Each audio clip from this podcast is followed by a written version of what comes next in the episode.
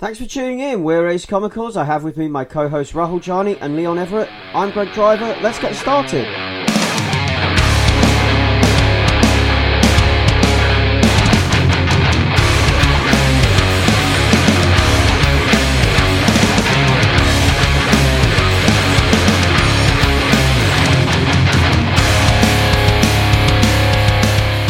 Hi guys, welcome to Ace Comicals, episode 007. Uh, it's me, Greg Driver, and the usual suspects, Leon and Rahul.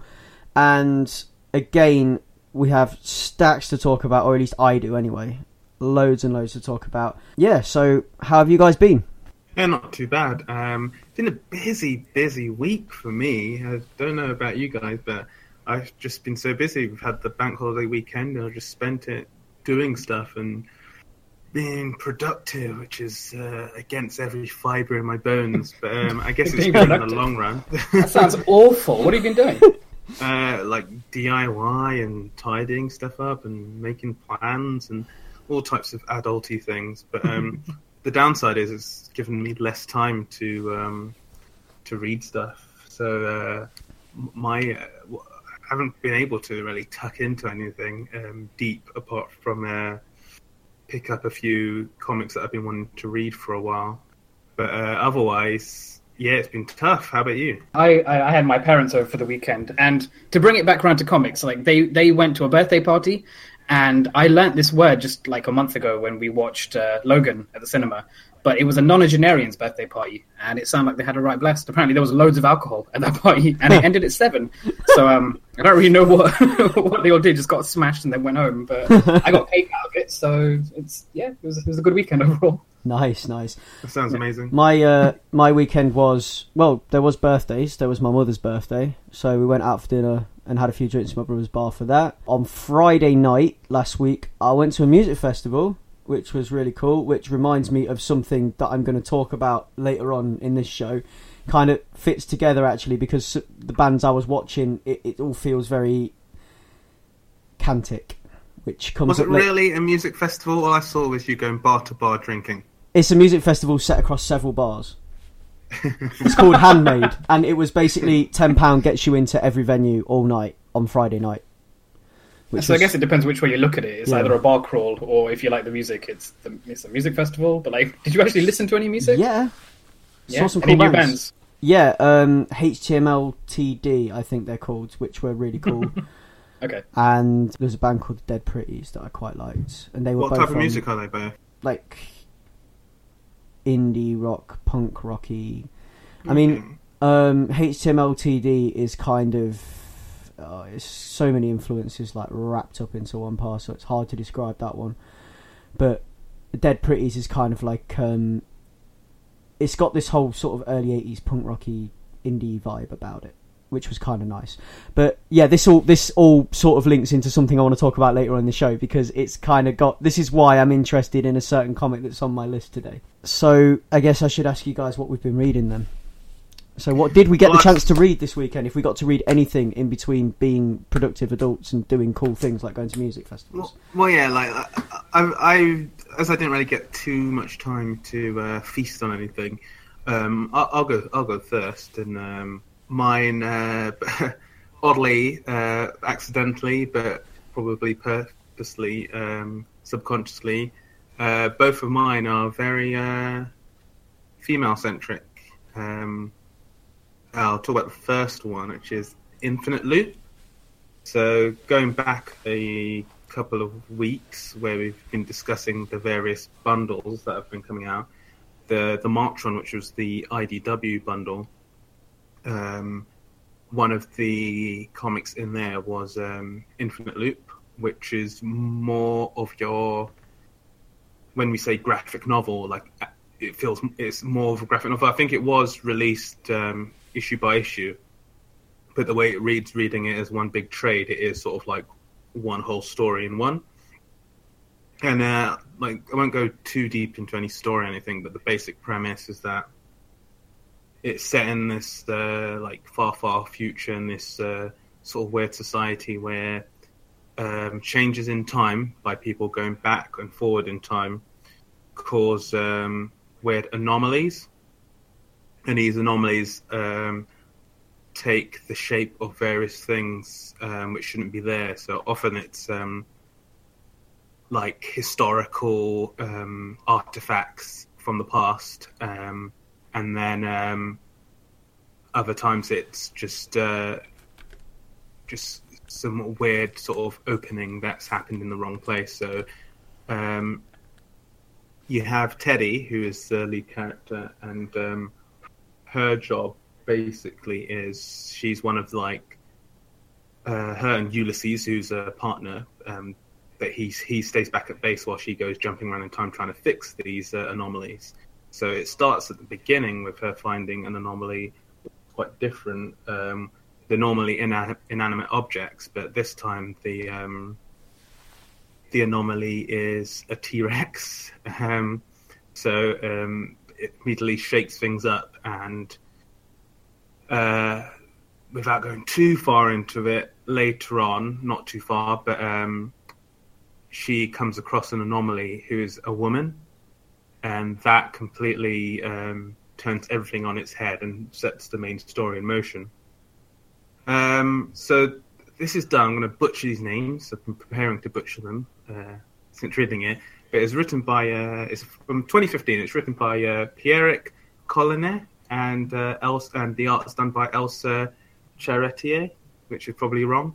Um, and the cover for this one is done by, uh, well, for the whole trade was done by uh, Elsa Charretier as well as Nicholas Bannister, and it's pretty cool. Um, it's very simple, but um, Teddy's sort of her style is very sort of, you know, like pin up, a mix of that sort of '50s pin up style, but also I can't remember the name of it, but you know the the poster of the uh, the lady with her like. Uh, uh, arm curled and a bicep, and she's wearing the the hairnet, and it's like been like a uh, an icon for like For- women getting it done. 40s propaganda postery type.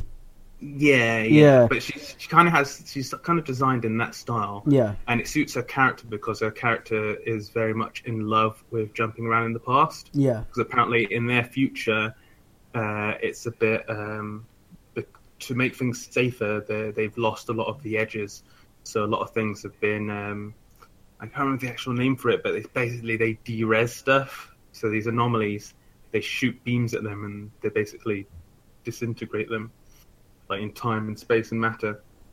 But yeah, the cover's pretty cool, and, and it's like her and like it's got sort of like a, light halo around, and then you've got a silhouette of a of a young woman behind her, uh, and it is it's quite striking. It has it kind of has this weird sort of um, sort of early noughties PC game box type vibe. Like I'm not even sure what type of game it would have been. Maybe an adventure game. It, it, yeah, it kind of looks like that. The cover it's very like the very big blocky words. But um, yeah, um, it's quite eye catching. Um, I mean, straight off the bat, it does some like really cool stuff in there. Um, they mess around with the form quite a bit. So you have um, bits where like the character's trying to make a decision, and then it'll go into like a flow chart. And often the flow charts are quite funny, quite silly. Um, one of them is like really early on is when the T Rex appears, and she gets a flow chart. One of the options are um, run away from it, and the next bit in the flow chart is are you a raptor or Usain Bolt? And yes, you idiot. Um, and you see sort of her thought process as she gets to what she actually does in that situation, which I, which I thought was pretty cool. Um, but yeah, I know it's, it's, an, it's an interesting, interesting book. Um, it's hard, it's hard, really like hard to properly delve into it. Not particularly because it's story heavy, but just because um, it's got I know it's, it's got quite an interesting style, um, and they they do a lot of stuff visually. But at the same time, there is like a lot of explanation, but in in a way that's not too um, details orientated, so you don't really get bogged down with that. But instead, I mean, the flip side of that, you get a lot of um, sort of skips in so I, ha- I have this thing with a with a bunch of comics that I read from time to time where I, I think the pacing feels sped up in a way. So you know, like how with cartoons, Yeah. I think I've brought, had this point before, um, but with cartoons, it moves at a faster pace because there's less detail.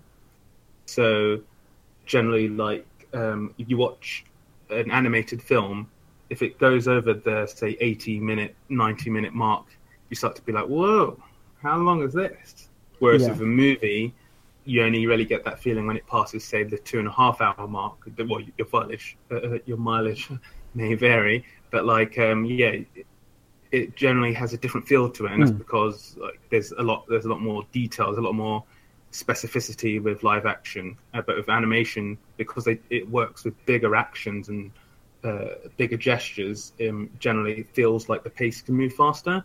But I find that with some of the comics that, that uh, come across, uh, and maybe because I've just been spoilt by writers who uh, like dwell on the details a lot, but sometimes it just feels like, what? Like how how's this character like feeling this way already? Like we're, t- we're on issue two, and this character's like face this big sort of thing, like, and they've completely change their like mindset and way of being. So sometimes I find that a bit jarring.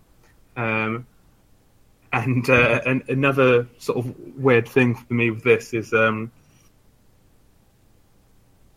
sometimes I feel like the um, social commentary in it, like it has two types. It has sort of a baseline one, which I which I think works best towards it, where the sort of world and actions of the characters uh, work well without being like really strong um, al- um, allegory, and instead um, there's lots of allusions to stuff, and it, it's nice and neat. And then sometimes when the characters are talking, I'm like, this is so on the nose. It's like uh, favorite word of this podcast is didactic, and it really is. It's like here is the message we're giving to you, and when they do that, it, it kind of like turns me off. Busts the But bubble, then- doesn't it? Yeah, Yeah, but then Yeah. when they go back to the naturalistic stuff, which they start doing later on, uh, it's way better. And like they take like a good left direction uh, in the middle, which I really appreciated, it, and it it made me enjoy it a lot more because at that point I was starting to like, um, I don't know, I was starting to like be a bit iffy with it. But um, once it took that left turn, it did go into a way more interesting direction um, and it, it, it, it eases off the uh, accelerator in terms of whacking you over the head with some of its um, some of its themes and messages. But I, I was wondering because this was originally written in French, I'm wondering if that's just a cultural um, difference, where obviously it's been translated, but um, if it's one of those things where certain phrases translated come over as like really like in your face. Or or, Whereas- or they don't work in English, so they have to, they have to find an equivalent phrase. Yeah, whereas Yeah. the original words might have been uh, um, just more like th- thematic, and we don't have that. So it, it might be down to that, or it might just be down to weird up and down writing. But um, yeah, over, overall, I'd recommend this. I think uh, Elsa Ch- uh, Charretier's work, um, art and colors are really cool. Um, um, I just love everything has like this nice sort of like uh, sort of crisp design, and when things are getting a bit sci-fi, they uh, the way it's visually represented is pretty cool as well. Um, where you have sort of lines and, and, and glitches and when things get derezzed, I cannot remember the actual word for it, but when they get like derezzed, um, you have where like boxes over different like elements or body parts of it, and it'll be like X-ray or like uh, um, another organ or something like that, and it it looks like a horribly painful process. Like they're peeling it back layer by layer to get rid of it, kind of thing. Yeah, but it, it looks like they're not doing it all in one go. So different parts of you are being derezzed Ooh. at different times. yeah. deconstructing at different moments. Yeah, but it, yeah, it looks horrible. To- it's like Total bit- bit protonic, bit. total protonic reversal. It's quite Also, also, another thing that this does I've never seen before, and maybe it's just because I t- I don't read enough comics, that this is the first time ever I'm reading a page, and I mean I'm terrible uh, when it comes to uh, social media texting, speech, and adding emoticons. for a long time, I was very conservative, and I was like, well, I'm not using an emoticon. if I do use an emoticon, it'll be colon P. Like, I'm not using those actual artistic ones. and then one day, the dam just broke, and I just I just became an utter whore for uh, emoticons. It's your fault that I'm using them, Leon. Yeah, I was going to Yeah. say. You're the what's he on reason. about? You One picked. thing, like one day, Basically talking in hieroglyphs these days. Yeah. something like the dam broke, and it's because I started to see the uh, extra lang or the hyper linguistic um, benefits of them. Um, in the same way that I think gifs in the right hands are a really smart form of comedy. I mean, we've lost a bunch of listeners because I've said that, but there you go. But like, in one of the, and it happens a couple of times, but yeah, I'm reading a speech bubble, and then a lot of the time, uh, like you have extra things around the speech bubble that will denote uh, what the character's feeling. In this one, it, midway in the speech bubble, there was an emoticon of the character blushing, and I was like, "What? What?" And this comes. It's a one-two punch because this came after a page where a character says something perthy or whatever. The character um, Teddy looks at him, and what he says in his speech bubble is the troll face, like the actual troll face, like the, the actual troll face meme, like appears. I'm like, what the hell am I reading? I mean, this is this is written in 2015, so this this is the world we're in now. I mean, I don't know if that was translated from French. I, I assume they use the same emoticons and memes that we do, but um, yeah, that that's blew me away. I'm Like, guessing. I'm guessing that's like a leaves it up to your imagination type thing. Like, well, no, it's kind of it's a different way Yeah. to do those sort of um, sort of manga-esque or like uh, in the in the more sort of cutesy comics where they have like extra things outside of the bubble around the character, like talking about their mood. Is it is a, a Yeah. novel and interesting way to do that. But first, I thought, oh, this is going to be terrible, but I kind of don't mind it. yeah, Um, It's because so, I it's mean- kind of a universal language, isn't it? It's like Yeah. you were saying earlier, like, like you don't know when something's lost in translation, and I have that fear a lot when I'm reading something that isn't originally in English. hmm. Like that kind of thing breaks through the barriers a little. It's kind of interesting. I find myself It- it wondering is. with stuff like that if I read something like you say that isn't originally in English, like, or if I'm playing a game that was translated from Japanese to English, and I'll be sitting there playing it, and I'll be thinking, is that the original gag, or, or am I? I'm even getting the original game sometimes, or I'm even getting the original, you know, what the story. If they changed it, how much have they had to change it for it to apply for it, you know, for it to appeal to me? how much have they had to alter this from its original standing? But I guess with with altering it between French and English, I don't think there would be too much because it's you know France is in the West. They have the same things we do. It's not it's not like the difference between Japan and England, for example, or Japan and America. It's not But that it's kind not of cul- it's not that kind of culture shock, though, is it? I know. I, it's not just cultural differences though, like Yeah. you would expect with Japanese manga and the Japanese stories and English stories. It's also like because if it's okay for me to move on to one of the things that I was reading, have you have you finished your piece on on Infinite Loop, Leon? Yeah, I did have a second comic I was going to talk about, but could... Well, can, no, because if I can jump in here, because I've been reading an Italian comic uh, called Zerocalcare, and that's one of the things I've been thinking of while I've been reading this is like just how much am I missing that's been lost in translation, even though it's another romantic language. Like how much is up to like it's the difference between liberal and literal translations. And like you were talking Mm. about video games, and I've been playing Persona Five recently, and it's got a really good translation. Like it doesn't feel unnatural. Whereas reading this Italian comic, you can definitely feel that there's a bunch of jokes that they've tried really hard to keep in context without resorting to like footnotes or anything, keeping it within the, the page. But you could just tell there's something lost. So if I can backtrack a second, so this this comic that I've been reading is by a guy called Zerocalcare, and that's his pseudonym. I think his real name is Michele Rech. Michele Rech. Um, and he's a guy that I've heard my friends talk about for years, but he doesn't. He's got loads of Italian comics, and he's been doing it like a. He started off by doing web comics and daily blogs written as comics in Italian, um, like a decade ago. And my friends have been following him since the beginning. And he's got a bunch of novels, and only one or two of them have been translated to English. And I've been pining to read these comics for years, as I've seen like my girlfriend and her friends read them. Um, and so I finally picked up one that has been translated to English recently, which is called. Um, sorry, one second, lost the title.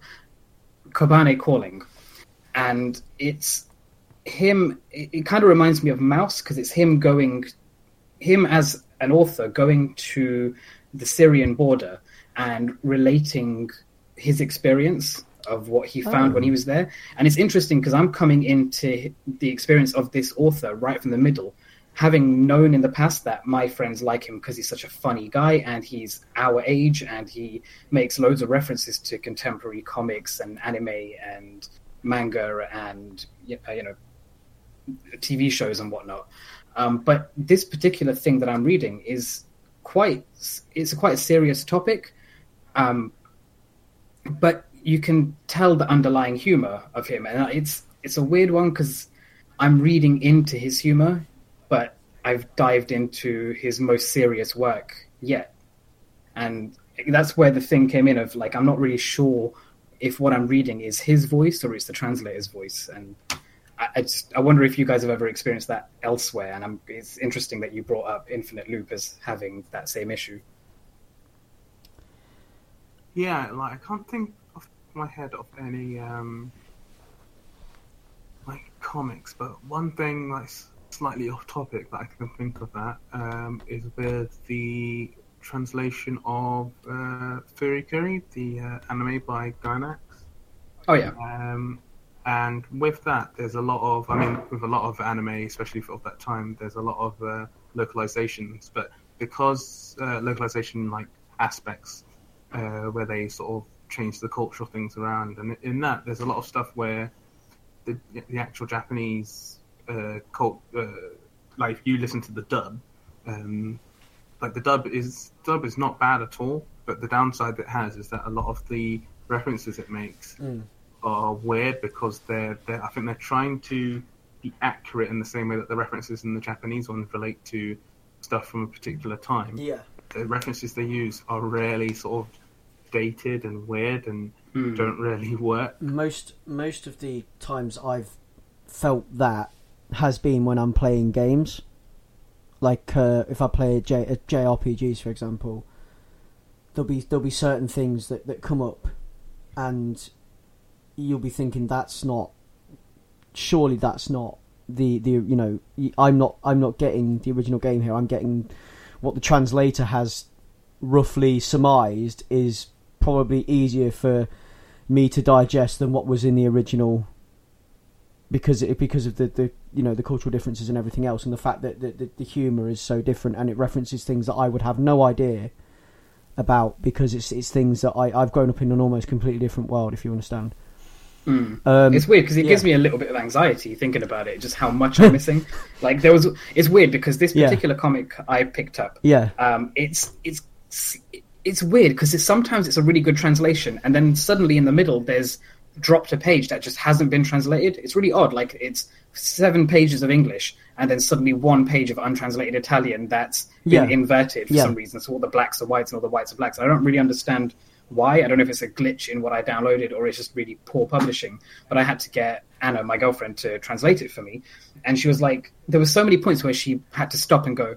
This is what this means. Here's the context behind this particular thing that he's saying because the way he talks is kind of colloquial and he's quite jokey, and also apparently he uses a Roman dialect because that's where he's from, which is quite unusual, and that adds to part of the humor. So the way that if we were reading something that had um, like phonetically written a thick Scottish accent or something, like how would you translate that to it for an Italian audience or for a French audience? And it's just it, it kind of like it's really interesting to that I've got someone to turn to to explain these things, but I. If I didn't have that, I'd just be anxious the entire time reading this, thinking that I'm missing half the story. no, yeah, But I, yeah, that I was- yeah, I I completely get where you're coming from with that. Totally. Um, Leon, you wanted you had your second comic to talk about just to say. Yeah, sorry I interrupted. yeah, Go- go so we can we can get this one in as well because I, I I I know what this one is and I I've been quite liking the look of it for a while. So yeah, man, go for Uh, it. well, yeah, no, the second one is uh, the comic uh, Rat Queens by uh, Kurtis J. Wiebe, I assume his name is, who's uh, written the whole run, and um, the artist is Roc Upchurch, who I believe only does the first um, the first eight. Um, and the cover of the first of the trade uh, for Volume One, which is um, what's called Sass and Sorcery, um, done by uh, Fiona Staples, and it's a really cool cover. It's basically the uh, the four rat queens uh, facing off against this uh, gigantic sort of lizard beast who's like halfway into a mountain, um, and his mouth is glowing green, um, about to uh, do some sort of green fire or something, I assume.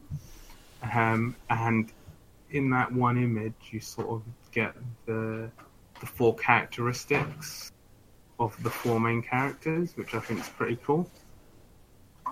Um, but yeah, like the comics itself, I mean, the very basic idea of it is that you have Betty, Hannah, Dee, and Violet, who are a team of sort of rogue adventurers who um,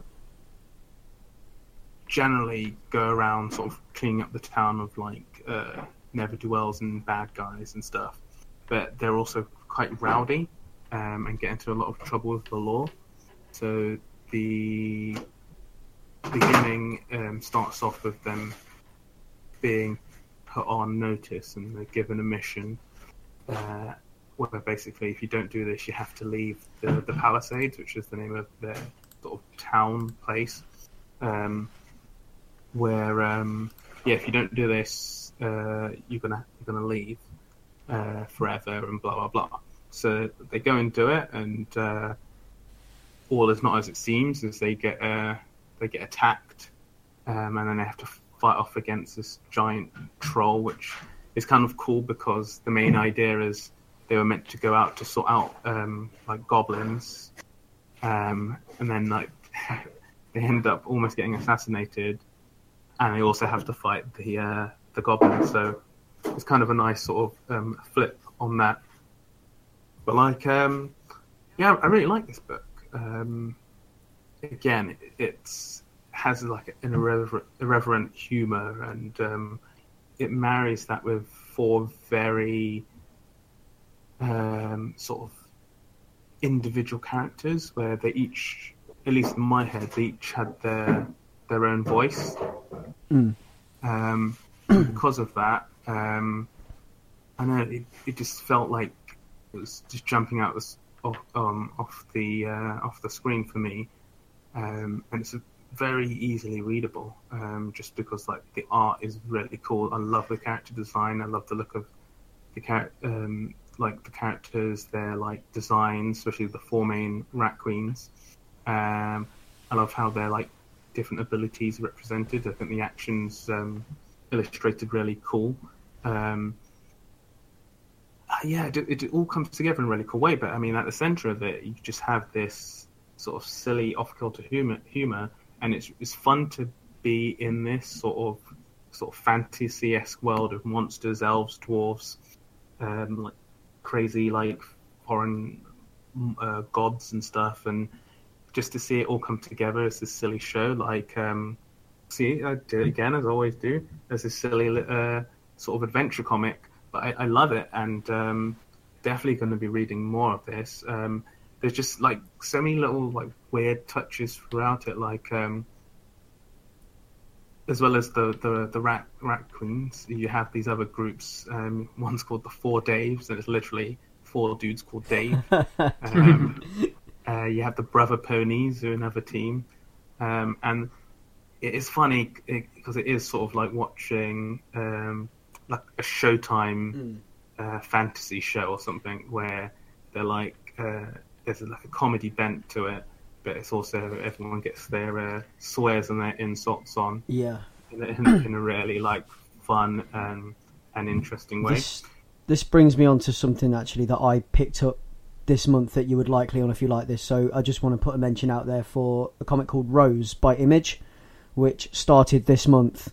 Um, so issue one was out a couple of weeks ago, and if you're into your fantasy stories with strong female leads, that's your thing. Sounds good. Yeah. Uh, yeah, and that's another thing. Uh, like comparing this un, uh, unfairly, but uh, comparing this to uh, Infinite Loop, uh, like any sort of like message or anything like that isn't really in your face. But what they do, they make the characters like actual people, so they feel like they've all got past. And I um, bear in mind this is only the first five issues, but they feel like they've all got like pasts and histories that they they touch on, but people act the characters act quite realistically, where it's like uh, a character has a, has a chance to talk in depth about their past at the moment. And that's a perfect time for them to flash back or have this uh, loads of exposition. But the character's like, yeah, I don't want to talk about it. Not right now. Let's focus on uh, on the, the mission at hand. And it is really cool. And a lot of the characters have like weird sort of relationship thingies, and I mean that not just like romantic, but like friendship uh, or like uh, camaraderie things, where it's like we're not really the biggest fans of each other, but we do the same thing, or like uh, we have this history that is really awkward and odd, and maybe it's unrequited in some way. But yeah, like I was, I've known this was good for ages. This is one of the comics that I bought for my sister, I think two birthdays ago Yeah. um, and always meant to uh, properly uh, dive in. Uh, before this, I'd read the first um, two issues, but I, I hadn't never had the chance to finish the the whole um, the whole first trade. But yeah, I'm definitely going to be reading on. Um, I think this is just such an easy pickup read um, for everyone, really, like Mm. for everyone. Um, yeah, I mean,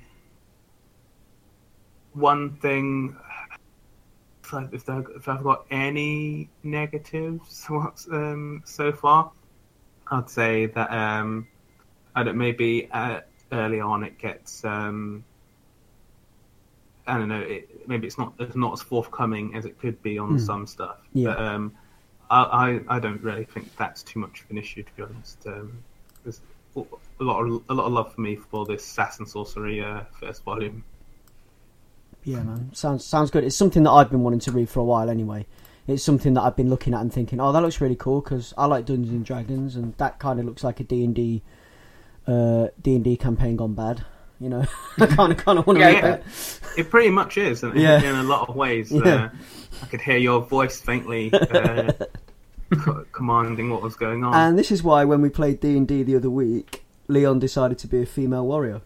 I'm assuming because he's been Oh, no, reading that- Whack Queens. that's, that's just me. Yeah. I, I, I, I thought I, I, as soon as I saw Rat Queens on your list, I thought I wonder if that had something to do with it. If it's because he's been reading Rat Queens, he was inspired by the characters in Rat Queens. to play a No, I, I think it's the other way around. I was like, yeah, I've, I've been uh, a tough badass in a fantasy setting. Let me read about some badasses in a fantasy setting. That's why you connected to it. Yeah, I've seen this on the shelf for quite a while. I never had a reason to pick it up, but yeah, with your endorsement, I'll I'll check that out. Yeah, I, w- I would definitely recommend it for everyone in this uh, in this chat right now. Yeah. So, um, I'm going to come on to what I was getting into earlier, basically, with the music festival that I went to. Um, so, I had picked up this comic called Godshaper, which is Boom Studios. Um, issue one's out. Well, it's last month now, April, which is when Rose came out as well. Um, and I um, I picked it up because I, I I'd read about it on the previews websites, um, and I, I kind of had you know quite high expectations for it actually from what I'd read about it because the writer, um, a man named Simon Spurrier or Spurrier, I don't know how to pronounce his name properly. I'm sorry. Um, but he's a British writer who um, has worked on the likes of Judge Dredd. He's worked on X Men. He's done Cable, Psylocke, Marrow. Uh, like when he basically when he wrote X Force, it was like Cable, Psylocke, and Marrow and Fantomex. He's done um, he's done so many different things. This guy's like he's got like a he's written a lot of stuff, and uh, he's now writing this comic called Godshaper, and his partner in crime on this, the artist, is a guy called Jonas Goonface, who has this really like punchy punk rock kind of style going on with his artwork, and it's really there's you know there's a lot of a lot of detail. Um, it's a lot of movement, and it just looks, you know, really nice, really cool. Um, and this is why, because this in this comic, Godshaper, uh, you've got this character called Na who is what they call a shaper. Um, what happens is in 1958, the laws of physics go bye bye, and there's no power, no electricity, or anything like that, and everything that you would rely on, you know, like electricity and things like that, it is replaced by everyone getting their own personal god.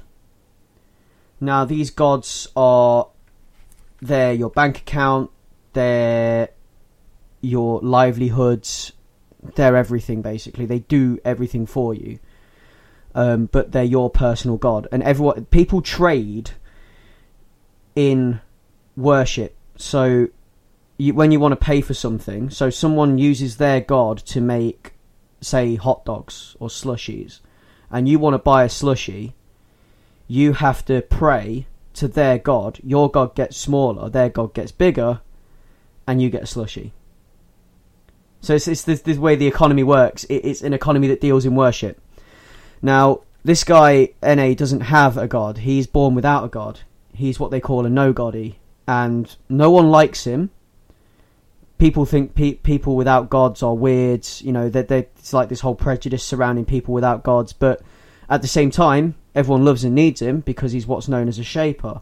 He can turn other people's gods into other stuff. He can like if your god's function, for example, is a camera to take photographs, and your livelihood is photography, and you need a god that can take better photos, he can modify your god to do that. No one else can. Only shapers can do that.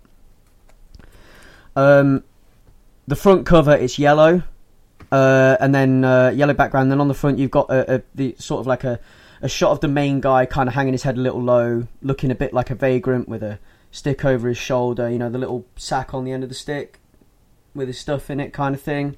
When you see the old um, cartoons of pe- you know, like people going on a journey or hobos, he's, he's got like the uh, tatty looking coat over his shoulders, and because everything that he's got, because he he hasn't got a god and he can't collect um bean well like the can't collect money like everyone else can or, or what they trade in he can't collect that like everyone else can. He has to um, he has to be paid in kind for his services. So people pay him in old clothes or food or whatever. Um, and there's also this other the other character, the other main character, which is a god without a human. So he's the human without a god, and then you've got a god without a human as well that hangs around with him, and they kind of run a little racket. So while he's doing his shaping business, this god that doesn't belong to him but hangs with him anyway, um, does does some stealing for him basically. Um, and the the connection with the music festival is because he has this uh, he believes in this thing that called cantic, which is in this world, obviously musicians and pop stars in this world will use their gods to help them make music, and it's kind of like being a pop star now and having the help of auto tune and things like that. But he believes in cantic, which is making music without gods. So pure unembellished music without the help of your your your god.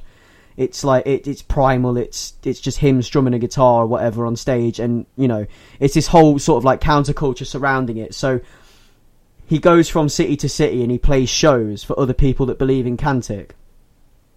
And he puts on his glam makeup and everything. He gets up on stage and he's like hitting this guitar, and you know the kids are going nuts for it. And it's like all the um, what what society at this point because it's kind of stuck in the 50s because everything went to pot in 1958 and they're kind of stuck there so what society would deem undesirable in the 1950s what what the people they would deem undesirables are the people that like the counterculture tend to gravitate to cantic which i guess in a it's kind of it's basically punk rock it's basically punk rock and it's really cool to see it in this comic i love it um, Sounds really interesting. Like there's a lot of um, there's a lot going on in this ideas book. Yeah. and illusions in there.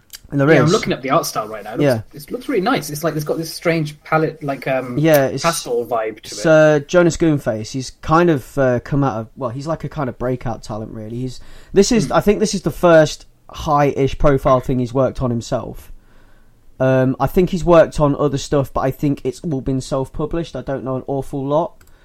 Um, from what I can tell, I think he's been working on and selling his own stuff. But this is like the first thing he's done that's been like on a a high published level. I think. Um, So, so is it just one issue out so far? yep, just one issue of Godshaper so far. It's uh, looking at the cover. It's, it's Yeah. stunning. And, and what a hell of an issue it is. It ends on a, a nice little cliffhanger, like everything that I'm going to talk about this time. Um, he's, uh, but yeah, it's, it's it's some great world building in the comic. The artwork's stunning, um, and it's it's a great world to be in and jump into. And I want to know more about it. I like this idea that people have gods and gods do things, and there's people that can repurpose those gods for you because there's no you know there's no electricity or anything else. You rely on your god for everything. yeah, that god that hangs around with him is super cute. Yeah, that's that's like that's the the god without a human. Oh, and one thing before you move on, the uh, the, the stick that he's carrying with the little sack tied yeah, to the end yeah, yeah. is called a bindle. A bindle. Ah, okay. Now I know. And knowing's half the battle. uh, speaking of which, I'll get onto that later. But um, so um, yeah, everybody should be reading this. This definitely recommend it to you. So pick up issue one because it's only one. You know, it's like it's, it's you're there at the start. Get in at the beginning, guys. Um, and yeah, so like out of all the things I've bought this month, uh, I had a, a I had like three top picks, and this is one of them. And this is probably number one. Maybe, maybe not number one actually, because maybe there's something here that I would put. Yeah, there is definitely something here that I would put above it, but that's just my personal preference because I like things that are a bit more. I like things nuts, um, and this this is this is cool, but it's not it's not nuts in a Greg way. Uh, next thing I guess I should talk about is a comic called Redneck which is on Image Comics. Uh, front cover, it's blue and red, like the rest of the comic. There's this whole sort of like blue and red palette theme to it. Like everything is is coloured in blue, red, white, and black. There's no other shades. It's all various shades of blue, red, white, and black, and it kind of mimics the night sky going from night to dawn as you go through the book. Uh, but the front cover is is, is follows it has carries this palette, and it's a a close up of a dude's face with a mustache and everything, and he's very messily and viscerally biting into a barbecue rib. Um, but you can see so he's redneck. yeah, yeah, man, yeah, it is. You can see he's got these like vampire fangs like peeking, so you get kind of an impression of what this book might be about. I mean, when you first look at this front cover, you see him biting into that meat, and you think, "Is that human?" You know, you look at it and you think maybe this is like because it looks very I don't know. When I read it, it invokes cannibalism.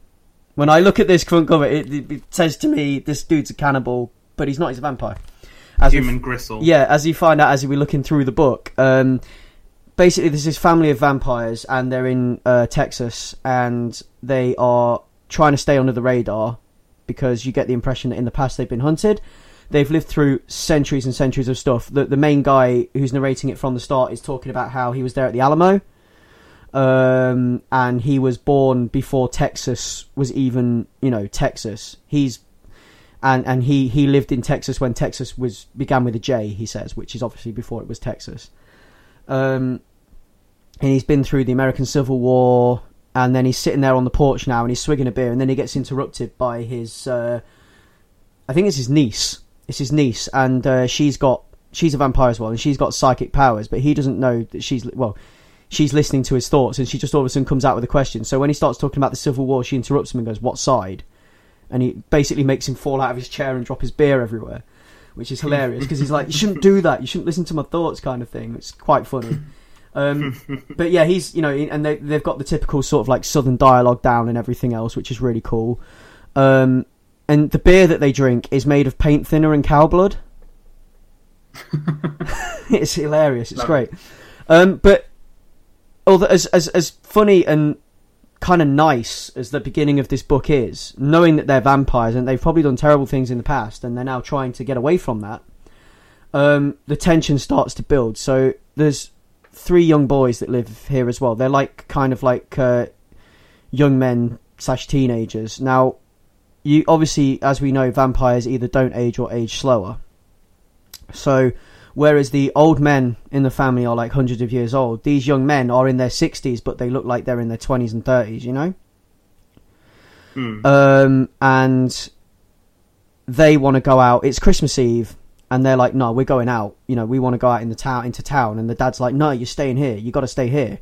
We're, you know," it, and they're like, "No, we want to go out into town." And this is where it all goes wrong because they head off into town, and they cause trouble, or trouble finds them, and this is where it all starts to slowly go wrong. And this this tension that builds up comes to a bit of a crescendo at the end of the comic, which I'm not going to spoil.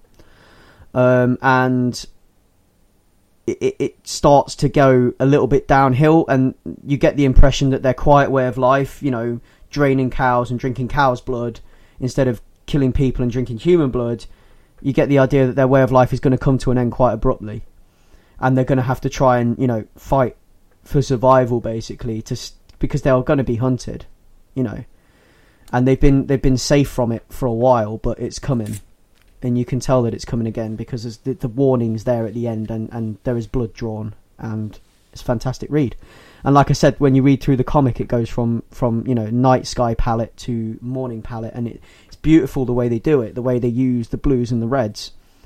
The writer is Donny Cates, who is also the writer of something else that I've probably raved about on this podcast before, called God Country. So it's the same writer as God Country, also on Image Comics. I love both books. Both books are southerny, Texany, and he's writing this from experience because I, I think that's where his family hails from. So he's writing this from experience. He's got he's got this down, this way of life down, kind of thing. You know. Do you see Um, any similarity between them? Only the fact that it's like hard old men being hard old men, you know, drinking, sitting out on the porch, kind of thing. And like, yeah, because basically, God, God Country is a hard old man with a sword given to him by, you know, like a, a, a sword that belongs to the gods, basically, that comes into his possession. And Redneck's Redneck at the moment is about. Uh, well, I get the impression that it's these two brothers, um, JV and Bartlett, who are and and then there's like the mysterious patriarch elder who's like the grandpa who lives up in the attic of the house and I think he's got like the Nosferatu look going on, but you don't see much of him. You get kind of like a little shot of him, and he can read minds too. He's the only other person other than the daughter that can read minds. But I get the impression that it's more about Bartlett and JV trying to keep the family in line. Hmm. Um, so they're, they're, those two are the two that are kind of like, you know, we say what goes. And JV's like very hardline, you know, he wants to be a pacifist. He's like, those lad, if those boys kill anyone or those boys do anything, they ain't coming back here. Ain't having that evil in my house kind of thing, you know. And it's, um, but yeah, there's definitely similarities between the two books. If if in the setting, because obviously this is what this guy knows, so this is what he's going to write. And I love both books; they're both fantastic. Um, but the the artwork in this is absolutely gorgeous. It's got like this kind of like tense, dark, you know, realism about it, as well as being you know still a comic book. And and this this the way they use the colors in it is just yeah, I love it. It's fantastic. Um, moving on from that, last one for me this month uh, of my picks out of this month's pile of stuff. Comic called Namwolf. So we've gone from vampires to werewolves, two classic staples of American horror and whatever else horror. So see a theme, Greg. yeah, yeah. now, Namwolf is is the crazy book. Namwolf is about a kid who gets drafted to fight in Vietnam during the Vietnam War, and when he gets to Vietnam, he finds out he's a werewolf. It's the Bad luck. Some of your favourite books always start off this way. X happened, and suddenly Z came out of nowhere. it sounds great. Tell us more. no, no, it is fantastic. It's brilliant. Do you remember when we had that? Like, I was, we were like just having a conversation before Ray, and I was talking about like, what if Wolverine went to Vietnam? If we had a, a comic where Wolverine was in Vietnam? Well, I think we've got it now. I think this pretty much sums up like that part of it. Uh, it's kind of like Wolverine, obviously Wolverine and the Hulk, because when he turns into the werewolf, he doesn't remember any of it. But um, basically, he he gets drafted into Vietnam, and he's like this. The narration in it is like, um, again, the narration's like spot on because it's done in this kind of like American way, you know, using American slang, like, oh, you know, the dude, the, the kid was like a buck twenty five soaking wet, had no business being in the Nam and all this stuff. And then like it get and and you know you meet his teammates and they're like uh, you know like he meets this is the best damn man that he you know that he ever met and it takes you through the people that he was put in a squadron with. But before he leaves to Vietnam, his dad gives him a letter and his dad's like, you'll know, he's like, you'll know how, you'll know to open it, you'll know when to open it, you know, just just open it when the time's right. And he's like, okay. And obviously he doesn't know anything about this. But then like some, there's a woman there when the bus pulls off, and the woman's like, I'll pray for your son, sir. And he's like, don't pray for my son, pray for everyone else. Because obviously the dad knows.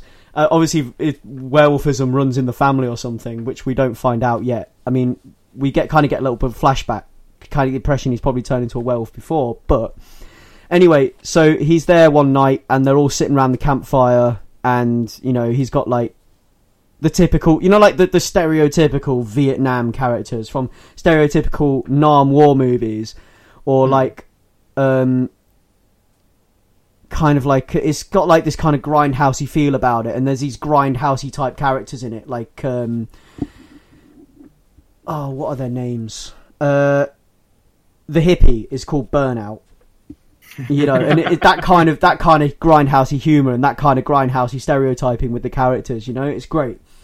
Um, and you've got Geronimo, who's like this um, this this Hispanic guy who was mistaken for an Apache when he signed up, so they all call him Geronimo.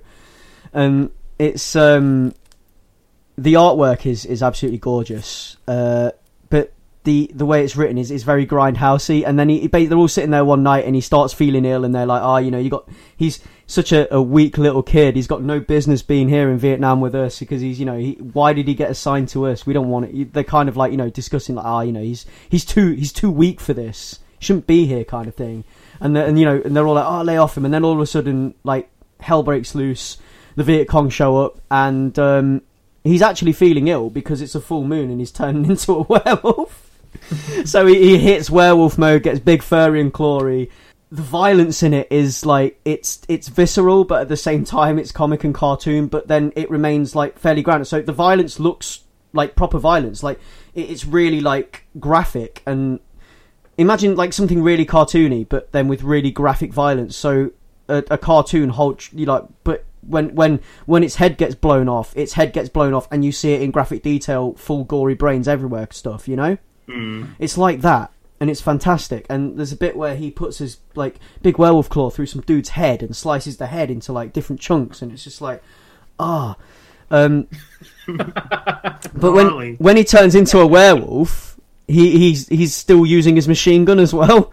So he turns into his and turns into a werewolf, runs up to the. He's like using his machine gun, and then he, he kind of turns on his own team a little bit when one of them turns on him.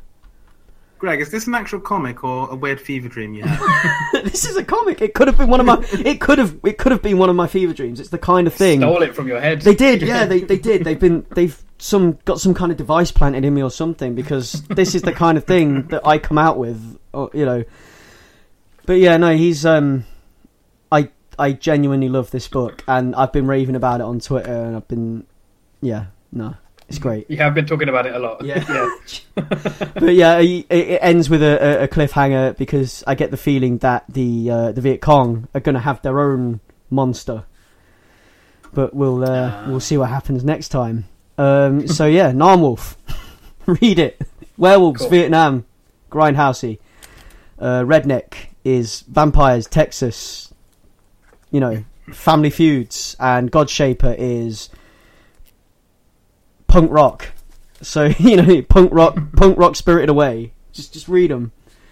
Um, yeah. Anybody else got anything else they wanted to mention before I go into my? Uh, yeah, there's one comic I forgot to talk about because yeah. I kind of fucked up the order of things earlier. Yeah. So sorry about that. Yeah. But um, I read a comic called "They're Not Like Us." Yep. Um, subtitle "Black Holes for the Young," and so you can immediately tell it's slightly pretentious. Um, but so okay, so it's written by Eric Stephenson, who is the editorial head of Image Comics. Yeah. Um, so it's like his own thing that he started. Um, and basically, the easiest way I can summarize this is imagine if so imagine the X Men comics. Imagine if Professor Xavier was a sociopath and all of his mutant underlings are selfish assholes. That's basically this comic book except it's kind of like it's quite grounded and a little bit morose. It starts off with the lead character whose name is Sid. Um, she's about to like throw herself off a hospital roof, and then does it, and she wakes up in the hospital, um, regretting what she's done and being helped out of being being stolen from the hospital by this mysterious smoking man, uh, like a really well dressed guy who comes into the hospital smoking and steals her out of there. It turns out she was jumping off the roof because she's a telepath. She can hear voices, and all this time for her entire life, she believed that she was crazy and nobody would believe her. It turns out there's more people like her in you know usual mutant X Men So- style. sorry fashion. to interrupt you there, Ray. Is this a comic or an X Files episode? Because you mentioned a mysterious Well- smoking man walking into a hospital going after a telepath. well, it, it, it, it does kind of remind me of like one of the cheesier episodes of X Files. Yeah. If it was written by, I don't know, like an angsty teen or designed for angsty teens, because the whole thing is like, when I said Professor Xavier being a sociopath, the smoking guy, his name is The Voice, and he is also a telepath. Or he, uh, it's not quite clear what his power is, but he has some ability to stifle the voices in Sid's head, Yeah. and he brings her away to what he calls as a safe space. So he has a mansion, but it turns out it's not a mansion that he was that was inherited. He stole the mansion and the house next door to it, and all of the stuff inside the mansion is stolen. And so he introduces Sid to all the other inhabitants of this mansion, and they're all just like her. Um, so you know, runaways who were shunned by society because people didn't quite understand what their their mutant power was, or like, Yeah, it's not yeah. a world where people are aware of mutants. They're just, but it's perceived to be crazy people who you know don't deserve a place in society. And basically, every single one of these characters is an entitled asshole. Like it's that it, it's the it's like if the X Men, um, but a mutant without a cause. Like they don't have a particular thing to fight for, so they fight for themselves. So they go out and just steal and rob uh, from people to fuel their own lifestyle Okay. because they feel like society owes them yeah. and it's this it's kind of a weird thing where um so there's a character called moon Yeah. and she's the one who can uh, create illusions so we see them go out as a group into the street to test sid's abilities when the voice takes away his suppression and she falls to the ground and at the same time they encounter somebody who'd been staring at them and it turns out he was a um, convicted pedophile so they use her illusion to basically beat up this pedophile, but make everyone else in the crowd think that he's playing the guitar. And now that's that's one thing because it feels like an acceptable target, but at the same time they go around attacking just random people in the street for the pettiest of reasons, like um, they mug a guy, so they beat him up and steal all his stuff to fuel their own, you know, to steal his credit cards and to steal his things purely because he wore a pair of vintage headphones and they just didn't like that about him. and so it's about this out the protagonist that we follow called Sid, who's being dragged along on this like kind of adventure with these this weird, colorful cast of violent characters, but not quite being comfortable with it. And I think that same discomfort translates to to us reading it because I didn't I didn't like any of them, but you get a sense towards the end that it's leading to something more, and there's something sinister going on Yeah. in this mansion with this character of the voice and how he's got all of these these other mutants on his side and doing these same terrible acts and requiring sacrifices from them for this safe space. And uh, yeah, it's interesting. I'd, I'd I'd recommend it if you want to see like a, a flip on the, the you know the standard X Men tropes. Yeah, no, that sounds that sounds fairly interesting. Actually, that sounds really good. Hmm. Um, yeah. So, I mean, wow, a lot of things we've read this month. Uh, Yeah, we started off saying that we hadn't had time to read anything, but it turns out we all did find space to cram in at least one big yeah. one big story. Yeah.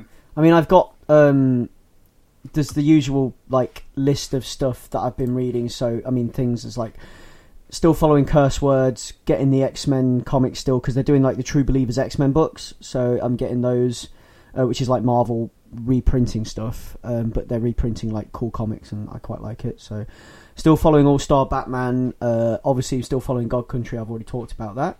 Um, I've been following Underwinter still. I picked up the first issue of Batman and the Shadow. So does anyone remember a movie called The Shadow? Mm, No, refresh my memory. Uh, comic book he wears a red scarf. I remember saves that. people, Mm. has them in his debt. It's it's like a crossover between Batman and the Shadow. It's like Batman versus the Shadow. Um, still following Thanos. Um, the Old Guards. Uh, I picked up a comic called Dead Orbit, which is an aliens comic, which I'm going to talk about in another show. Um, Turtles, the usual stuff.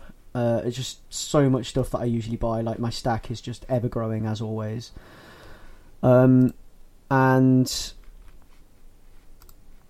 yeah, so I'm again I'm buried under comics, but it's great. I love it. I love being buried under comics. Slowly digging your way out. Yeah, exactly. It's been, Slowly, it's been two weeks. so you're reading my way out. I mean, this week I'm getting um, like I'm looking. This week I'm looking forward to because when this comes out, this comes out obviously on New Comics Day. So this week I'm going to be getting another another issue of uh, Ghostbusters 101 and another issue of Extremity, which are both fantastic books that you should that people should be reading. I've talked about them on previous shows, um, and I've actually dropped a couple of things from my stack, which I'm sad to say, but I had to. Which is like you know, GI Joe and Mask. They kept letting me down, uh, but you know, there's a load of new stuff coming in summer, and it's free comic book day on Saturday. So Saturday, I'm pretty hyped for that. I'm going down to London to see Ray and Leon, and we're going to go and have a walk around the London comic stores to see, you know, kind of stuff's going on on Free Comic Book Day. Can't wait. Yeah, it's yeah, going we're be going cool. to be kicking kids out of the way to steal their comics. It's going to be awesome. But yeah, I quit. I quit Mask and GI Joe because you know they were letting me down, and then I realised they were bad comics, and knowing is half the battle. so Yeah, and it's a good lesson because uh, Yeah. often you can get attached to characters or something, or Yeah. be like, it might, it might get better, it might get better, but it, like, I mean, constantly we're always talking about the stack. There's like a million things on both me and Rahul's lists. Um, there's just not enough. There's too much good uh, content out there yeah, to waste your time reading stuff that isn't satisfying. exactly. you. I Yeah, mean, why why continue reading something or wasting time with something that you're not enjoying? I mean, obviously, people out there will still enjoy these comics. I'm not saying that they're they're bad for everyone because people might might like these books, but for me, they just weren't my cup of tea anymore. And I'm you know I'm a fan of these you know the old cartoons, retro toys, stuff like that. It's the reason I started buying these books in the first place is because. I used to like the Mask TV show, and I used to watch GI Joe as a kid, and I quite like you know retro toys. I like 80, 1980s toys. I think they're cool to look at and display and things. But they um they just let me down. These books just totally let me down now, and I'm just like, you know what, no more. I, I can't eat as much as I'm attached to these franchises. I can't keep spending money on things that I don't like. So I'd rather yeah, there's nothing to. Yeah. Well, there's, there's nothing to say that you can't, like in ten years' time, go back and just whiz through them all at some point. So that you know, yeah.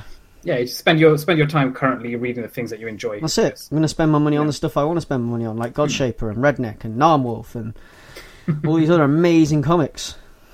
So yeah, um, and I guess unless you guys have anything, let's just say that wraps it up. Yeah, got Yeah. more. So um, yeah, guys, um, support your local comic shops. Get down on Free Comic Book Day. Pick up your free comics. There's loads of cool stuff, including a TMNT comic, which I'm very excited about. Which is the, the, the main thing for me, to be honest. But this is the main reason I'm going. But yeah, um, get yourselves down to Free Comic Book Day. Check out what's going on at your store. Different stores put on different events. Um, it's worth doing it. It's worth getting out and you know support your local comic shop because we need them. They're there Yeah, for, for you. I'm looking forward. To, I'm looking forward to it. Um, I have no idea what I'm going to pick up, so it's Yeah. going to be holistic. I'm just going to close my eyes and run my fingers against the covers. see what you're going to end up with. let, let a comic pick me. Yeah, I'm going to stick my hand in a jar of jam and just grab whatever sticks to my hand.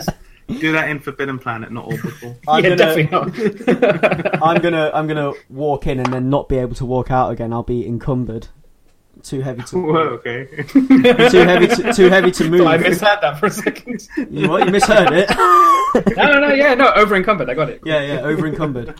Um, but yeah, um, so this has been Ace Comicals. You can find us on Twitter at Ace Comicals. You can find us on Facebook, Facebook uh, Facebook Ace Comicals. You can find us uh, at www.acecomicals.com. You can find us on your your favorite um, podcast apps. Um, we like to use Pocket Casts because that's the one that we know, but I'm sure there are other podcast apps you can find us on. Uh, you can find us on iTunes under Ace Comicals, and you can you can get in touch with us at acecomicals.gmail.com. you can get in touch with me on Twitter at Bato or at Ace Comicals. I'm sure you can get in touch with these guys through the Ace Comicals channels as well. So if you have a question you want to field to us, uh, ask us anything. We'll feature it in the next show. If you ask us a question, we will answer it. Um, Ray, where can we find you? Uh, on Twitter at Monkeh, so that's at M O O N K E H. And Leon, where can we find you? You can find me on Twitter uh, uh, at Leon Everett. And just before we sign off, um, by the time this goes up, you should find a nice image of uh, Metalcast Michelangelo that uh, Greg bought me. Um, I think it was off air when I related the story, but when I was in primary school, some douchebag stole my Michelangelo. So uh, Greg here in the story uh, became a hero and uh, right, uh, right to the wrong two decades after it happened. So yeah, I'm, I'm very grateful for that. And once uh, I'm all set up, it's going to sit proudly on my shelf. Everybody needs Greg. a Michelangelo. I can't stand people like with like I can't stand stories like that. It's like when my little brother like when he was a kid and he got his Pokemon Silver cartridge nicked at school or so. I think it was Pokemon Silver he had nicked off him. And Oh it's just like, God, oh, the, harsh. the injustice Yeah. of it all, you know? It's like that's Michelangelo. Everyone did. Everyone needs a Michelangelo. I think everyone should have a Michelangelo for sure.